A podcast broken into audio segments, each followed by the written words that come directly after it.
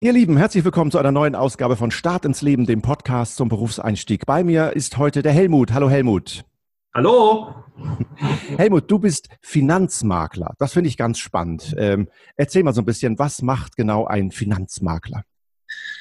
Also ein Finanzmakler macht alles, was mit Geld zu tun hat. Das teilt sich bei mir auf in die Sparten Versicherungen, Altersvorsorge, Geldanlagen, Immobilienfinanzierungen, aber auch Verbraucherdarlehen, also wenn jemand Geld braucht. Das sind so die großen Sparten, in denen ich tätig bin. Vielleicht können wir die ja nach und nach mal aufdröseln. Du hast angefangen mit Versicherungen. Vielleicht kannst du kurz erklären, was ist eine Versicherung? Wozu braucht man das? Und wie genau kommst du ins Spiel als Makler? Was heißt denn überhaupt auch Makler sein in diesem Zusammenhang? Was heißt Makeln? Ja, sage ich gerne was zu. Also Versicherungen, ja, wie definiert man Versicherungen? Ich habe mal irgendwo gelesen, Versicherungen sind Risikotransfer gegen Entgelt.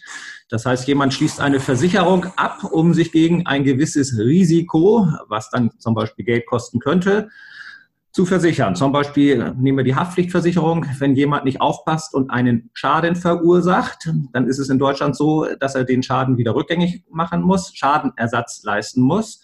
Das kostet dann halt eben Geld.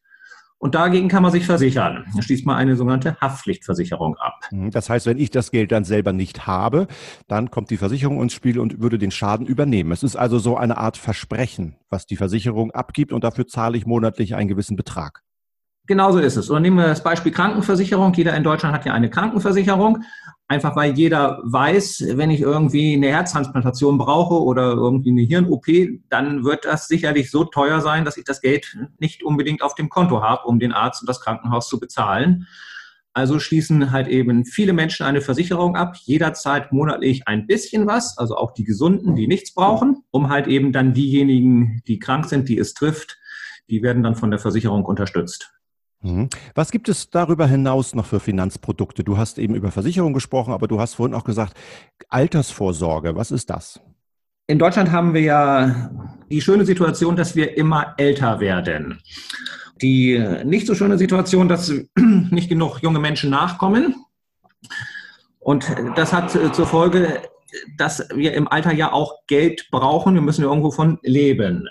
Und viele vertrauen halt eben nicht der staatlichen Rentenversicherung, sondern wollen selber noch Geld für ihr Alter zurücklegen. Und Altersvorsorge ist eigentlich nichts weiter als Sparen man spart man nicht für, für den nächsten Urlaub oder das nächste Auto, sondern man spart halt eben, um sein Leben im Alter finanzieren zu können. Aber wozu brauche ich da dich? Ich könnte ja sagen, ich lege mir monatlich 100 Euro zur Seite als junger Mensch und äh, bin da auch vielleicht ganz diszipliniert und eisern, lege mir das auf mein Konto und wenn ich dann irgendwann, keine Ahnung, 65 bin oder 70, dann habe ich da einen ordentlichen Batzen Kohle. Von dem kann ich dann leben. Warum ist das nicht ausreichend? Ja, wenn du es auf dein Konto legst, dann kriegst du zurzeit halt eben äh, überhaupt keine Zinsen. Eventuell musst du bei einigen Banken sogar Geld dafür zahlen, dass das Geld auf dem Konto liegt. Und äh, viele sind damit nicht zufrieden und sagen, also ich möchte erstens, dass mein Geld sich auch noch irgendwie verzinst. Und zweitens, es gibt in Deutschland äh, für verschiedenste Altersvorsorgemöglichkeiten staatliche Förderungen. Die Förderungen können halt so aussehen, dass direkt ein Zuschuss gezahlt wird, dass es jedes Jahr irgendwie 175 Euro geschenktes Geld gibt. Oder die Förderungen können so aussehen, dass man weniger Steuern oder weniger Sozialabgaben zahlen muss.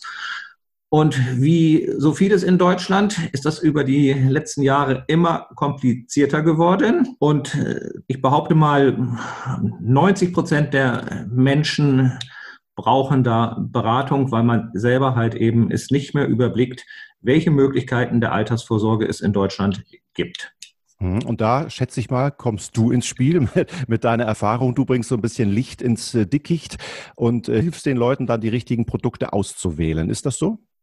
So ist es. Und das Besondere bei mir als Makler ist, dass ich halt eben mit allen Versicherungen, mit allen Banken, mit allen Fondsgesellschaften, mit allen Bausparkassen, mit allem, was es in Deutschland so gibt, zusammenarbeite. Es gibt auch noch den sogenannten Versicherungsvertreter, der arbeitet nur für ein Unternehmen, meinetwegen für die Allianz oder die AXA oder die DBK und verkauft die eigenen Produkte der Allianz, der AXA, der DBK. Und ich als Makler, ich äh, sehe mich nicht als Verkäufer, sondern ich berate halt eben. Ich stelle dar, was es alles gibt an Möglichkeiten und entscheide dann zusammen mit meinem Kunden, was das Passende ist. Also meistens äh, ist es kein Verkauf, sondern ich sage, die, die, die und die Möglichkeit gibt es, das sind die Vorteile, das sind die Nachteile. Und äh, meine Kunden sagen dann irgendwann, Mensch, das ist doch das Beste für mich. Und dann sage ich, ja, stimmt. Sehe ich auch so. Und dann setzen wir das gemeinsam um. Mhm. Ich habe gerade mal gegoogelt. Äh, es gibt in Deutschland ungefähr 520 Versicherungsunternehmen. Ja. Ähm, jetzt hast du gesagt, du arbeitest mit allen zusammen oder du kennst die Produkte aller dieser. Nun gibt es ja nicht nur mhm. eine Versicherung, äh, also einen Versicherungstyp, so wie du hast ja ein paar aufgezählt, eben Krankenversicherung ähm, oder Haftpflichtversicherung beispielsweise. Jetzt stelle ich mir vor, jeder Versicherung hat nur zehn solcher äh, Sparten. Das wären also ungefähr 5200 mhm. Produkte und das ja. nur im Bereich der Versicherung. Versicherung. Wie behältst du da selbst den Überblick? Das, naja, also ich habe mich dann auch spezialisiert. Also ich zum Beispiel berate schwerpunktmäßig Privatkunden und nur einen ganz bestimmten Ausschnitt aus der Wirtschaft. Das sind vor allen Dingen Ärzte und Heil- und Heilnebenberufe und Beamte. Das ist so mein Schwerpunkt. Ähm, also wenn jetzt jemand käme und sagt, ich versichere mal ein Atomkraftwerk, da muss ich dann ehrlich sagen, nee, das ist nicht mein, mein Ding, da kenne ich mich nicht aus, da habe ich einfach nicht die Ahnung. Aber wie gesagt, Ärzte spezialisieren sich auch, man macht ein Medizinstudium und nachher wird man Augenarzt und kümmert sich halt eben nur um die Augen und der ganze Rest am Körper, der ist auch noch irgendwie da. Das ist bei mir ähnlich. Ich habe mir dann halt eben das rausgesucht, wo ich meine, das macht mir Spaß und ich habe gerne mit Menschen zu tun. Darum hat eben Privatkunden. Es gibt andere Kollegen, die technikfixierter sind, die dann halt eben zum Beispiel sich mit großen Industrieunternehmen und dann irgendwelche Maschinen versichern, muss man halt eben auch sein Spezialwissen haben. Also das ist das Schöne in, in meinem Beruf. Egal, wo die Interessen liegen, man kann das umsetzen. Wenn jemand technisch interessiert ist, kann er das umsetzen. Wenn jemand gerne mit Menschen zu tun hat, kann er das umsetzen. Es ist so vielfältig, dass eigentlich für jeden was dabei ist. Lass uns vielleicht noch ähm, in den dritten Bereich gucken. Du hast über Finanzierung gesprochen. Das sind vermutlich Finanzierung von Immobilien. Also ich habe mir vor irgendwie ein paar Jahren mal ein Haus gekauft. So, da musste ich halt mit jemandem wie dir auch reden. Aber es gibt noch andere Arten von Finanzierung. Kannst du darüber noch ein bisschen erzählen? Ja, du hast schon gesagt, die Immobilienfinanzierung, das ist zumindest momentan ein sehr großes Feld. Das wird sehr stark nachgefragt. Das ist einfach, wenn jemand sich ein Haus kaufen möchte oder eine Wohnung, hat er auch meistens das Geld nicht auf dem Konto, um es sofort zu bezahlen und braucht dann von der Bank Geld, ein sogenanntes Darlehen. Und da ich mit allen Banken zusammenarbeite, aber auch mit Versicherungen, die inzwischen auch Darlehen geben, mache ich eine sogenannte Ausschreibung. Das heißt, ich stelle das Objekt den Banken vor und die persönlichen Verhältnisse und dann gucke ich, welche Angebote von den Banken reinkommen.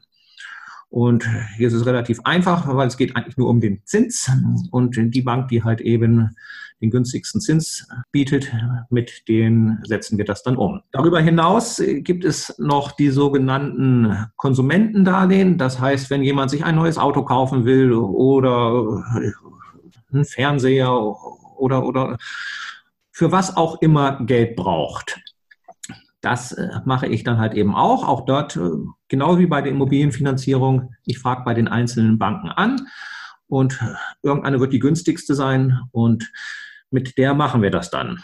Dann werden die ganzen Unterlagen, die die Bank braucht, zusammengestellt. Das bereite ich dann alles schön auf, dass es der Bankmitarbeiter nicht so schwer hat. Und dann kriegt der Kunde das Geld auf sein Konto überwiesen.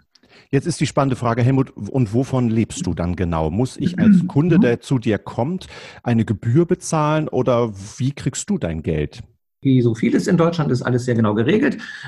Es gibt zwei Möglichkeiten. Man muss sich für eine der beiden Möglichkeiten als Makler entscheiden. Entweder kriege ich eine sogenannte Provision von der Bank, von der Versicherung, von der Bausparkasse.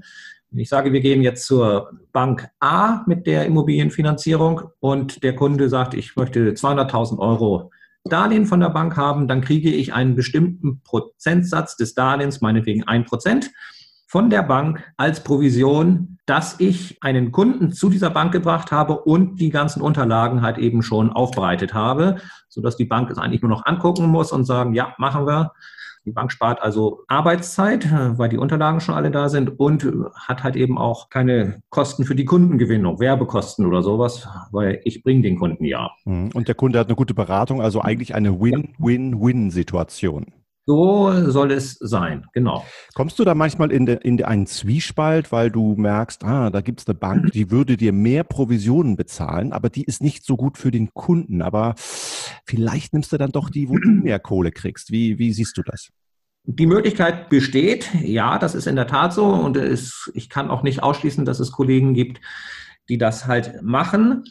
Ich bin an einer langfristigen Kundenbeziehung interessiert. Also ich möchte halt eben mit meinen Kunden nicht einmal jetzt hier irgendwie etwas machen, danach sehe ich die nie wieder, sondern ich möchte halt eben über viele Jahre zusammenarbeiten.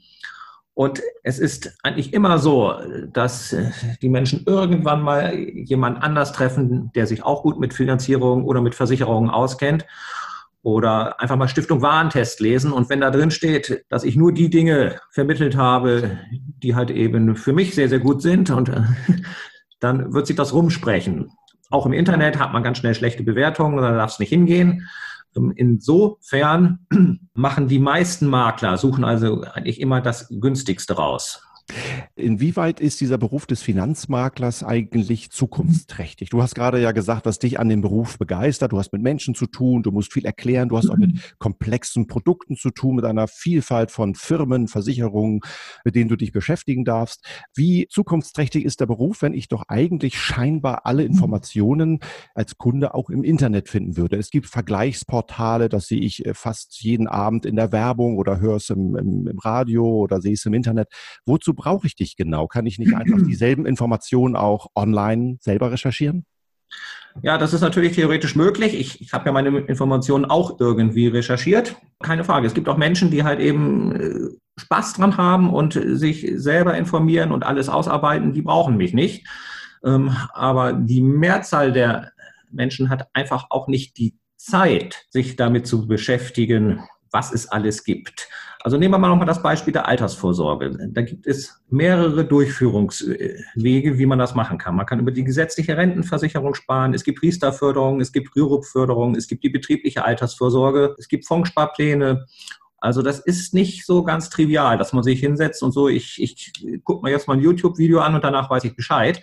So ist es bei weitem nicht. Also man braucht schon äh, sehr viel Zeit, um sich da intensiv einzuarbeiten. Und darüber hinaus kommt hier hinzu, wenn ich etwas berate, ich hafte ja auch. Ich habe selber für mich auch eine Versicherung abgeschlossen. Also wenn ich etwas falsch mache oder etwas erzähle, was nicht so ist, dann bin ich in der Haftung und muss dann halt eben auch Schadenersatz leisten. Insofern ist es auch für den Kunden besser, er geht zu einem Makler, denn wenn es dann nicht so ist, ist noch meine Versicherung da, die den Schaden dann übernehmen würde. Nochmal auf die Zukunftsträchtigkeit des Berufs. Du hast gesagt, es wird eigentlich ja. diesen Bedarf dort immer geben, weil die Produkte auch komplexer werden, weil es auch eine Vielzahl von Produkten gibt in diesem Finanzbereich und weil es äh, Leute gibt, die einfach sagen, ey, das ist einfach nicht mein Ding, ich kapiere das nicht, habe auch nicht so richtig Lust und schon gar nicht so richtig Zeit, weil ich vielleicht Familie habe, mich damit auseinanderzusetzen. Ist das denn also ein wirklich zukunftsträchtiger Job, wo du sagen würdest, ja, also das wird es immer geben. Es wäre richtig cool, auf dieses Pferd zu setzen, wer sich dafür begeistern kann. Wer sich dafür begeistert, es ist definitiv zukunftsträchtig, weil äh, in Deutschland diese Dinge werden immer komplizierter. Also es wird, es wird hier nichts einfacher. Die Verwaltung wird immer komplizierter. Und man braucht jemanden, äh, der halt eben beratend zur Seite steht. So einfache Dinge wie eine Handyversicherung oder sowas, das wird dann vielleicht irgendwann jeder schnell über das Internet abschließen. Aber wenn jemand die richtige Krankenversicherung für sich sucht, dann äh, braucht man halt eben so viel Informationen, die man theoretisch im Internet finden würde. Aber das setzt viel Zeit äh, voraus und natürlich muss man sich dann auch fachlich einarbeiten.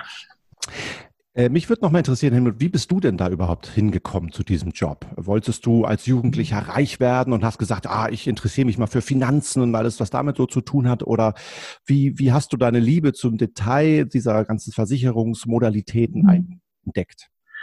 Ja, also ich habe mich schon, schon immer für Geld interessiert, für Geldanlage. Das, das ist richtig. Ich habe ursprünglich mal BWL studiert war danach äh, beim Steuerberater und Wirtschaftsprüfer ein paar Jahre tätig, habe aber gemerkt, dass das nicht das Richtige für mich ist. Ich wollte erstens gerne mit Menschen zu tun haben. Zweitens wollte ich selbstständig sein. Also ich wollte nicht, dass mir dann irgendwie jemand sagt, äh, wann, wo und wie ich zu arbeiten habe. Und Ausschlaggebend, dass ich den Job beim Steuerberater gewechselt habe, war eigentlich, dass wir da immer um, um halb acht angefangen haben und äh, ich schlafe gerne etwas länger. Also ich stehe, also ich mag es nicht so gerne morgens so ganz früh aufzustehen. Und wenn ich selbstständig bin, kann ich halt eben selber entscheiden, wann ich arbeite, wo ich arbeite, wie ich arbeite. Und, und ich fange normalerweise so gegen 10 Uhr an. Es gibt auch Ausnahmen, wo ich mal früher raus muss. Aber das ist so eine schöne Zeit für mich. Abends ist es dann natürlich etwas länger. Aber das war der Grund, wo ich habe gedacht, nee, immer dieses frühe Aufstehen, das will ich nicht mehr. Dann erzähl doch mal ein bisschen. Du hast eben gerade schon angefangen. Du sagst, du fängst gerne ein bisschen später an, um den Tag so ein bisschen äh, langsam äh, anfangen zu lassen. Und abends bist du dann eben ein bisschen länger am Start. Ich stelle mir auch vor, weil auch Leute, mit denen du redest, ja einer Tätigkeit nachgehen und erst abends Zeit haben, sich mit dir dann vielleicht hinzusetzen oder mit dir zu telefonieren. Wie sieht so ein typischer Tag für dich denn aus? Ja, so gegen zwischen neun und zehn bin ich dann im, im Büro. Das erste E-Mails checken, was ist reingekommen. Fast jeden Tag kommen von Kunden irgendwelche Fragen. Entweder ist ein Schaden passiert, mein Sohn hat das Auto vom Nachbarn zerkratzt, ähm, welche Versicherung zahlt das, oder das Haus ist abgebrannt oder was auch immer, oder Sturmschäden. Da kümmere ich mich dann äh, sofort drum, weil das ja nun wichtig ist. Es kommen auch neue Kunden, die gesagt haben, ich habe ihre Namen von Herrn oder Frau sowieso äh, und mir gesagt, dass sie sehr gut Immobilienfinanzierung machen. Wir wollen auch ein Haus kaufen, könnten wir uns da mal treffen. All diese Dinge werden erstmal abgearbeitet. Und danach äh, ist ein großer Teil der Arbeitszeit geht dann dafür drauf, die entsprechenden Konzepte und Produkte für meine Kunden rauszusuchen. Denn äh, auch, auch so eine Haftpflichtversicherung ist eigentlich ein ziemlich einfaches Produkt, aber wenn dann jemand sagt, ich habe noch eine Nebentätigkeit und ich bin ein, äh, ein kleines Segelboot habe ich auch noch, das muss alles bei der Versicherung berücksichtigt werden, denn die Versicherungen haben in ihren Bedingungen immer irgendwelche Ausnahmen, sagen wir, das zahlen wir nicht, alles andere zahlen wir, aber gerade in Segelboot, wenn da was passiert, zahlen wir nicht. Und da muss man halt eben, weil jeder Mensch anders ist, auch für jeden Mensch individuell die richtige Versicherung, das richtige Produkt raussuchen. Und ich habe natürlich jeden Tag so zwei bis drei Kundentermine, wo ich dann wirklich mich mit den Menschen zusammensetze und dann durchspreche, was für Versicherungen habt ihr, was für Geldanlagen habt ihr, wie sieht die Altersvorsorge aus, und da ändert sich immer was. Wenn man sich so alle ein bis zwei Jahre mit den Kunden trifft, ist es immer irgendwie was, was anders geworden ist. Sie haben eine Gehaltserhöhung bekommen, die haben Kinder bekommen, die haben sich von der Frau getrennt, die haben eine neue Frau. Es ist immer etwas, was halt eben auch die Finanzen berührt und wo man dann halt über, über sprechen muss und gegebenenfalls auch irgendwas an den Verträgen ändern muss. Hm. Das bringt mich zu der Frage, wie muss man dann eigentlich charakterlich gestrickt sein, um diesen Job gut machen zu können. Du hast eben schon gesagt, klar, dich hat Geld immer interessiert, aber eben hast du auch angedeutet, die Leute öffnen sich dir ja. Das heißt, die sprechen über etwas, über das sie sonst mit niemandem so richtig sprechen, außer vielleicht mit dem eigenen Partner oder der eigenen Partnerin, nämlich über ihr Einkommen, über ihr Geld. Sie stehen quasi in Unterhose vor dir und sagen, Helmut, mhm. so sieht's bei uns aus, mach mal was draus, was können wir hier jetzt tun? Wie muss ich also charakterlich gestrickt sein, damit ich wirklich einen guten Job machen kann? Also man muss natürlich mit diesen Informationen verantwortungsvoll umgehen. Das ist selbstverständlich, dass man das nicht irgendjemand anderem erzählt, aber das beim Arzt ganz genauso. Wenn man als Arzthelferin arbeitet, dann darf man auch nicht, dann kriegt man auch Informationen mit, die vielleicht nicht jeder wissen soll. Und man muss sehr, sehr zuverlässig sein. Wenn man irgendwas zusagt, das erledige ich bis dann oder das kriege ich hin, dann muss das auch passieren. Helmut, ich danke dir ganz herzlich für diese spannenden Einblicke in deinen Job. Vielen Dank, dass du dabei warst. Gerne. Hm? Ihr Lieben, das war Start ins Leben, Podcast zum Berufseinstieg. Stay tuned, bleibt gesund, bis zum nächsten Mal.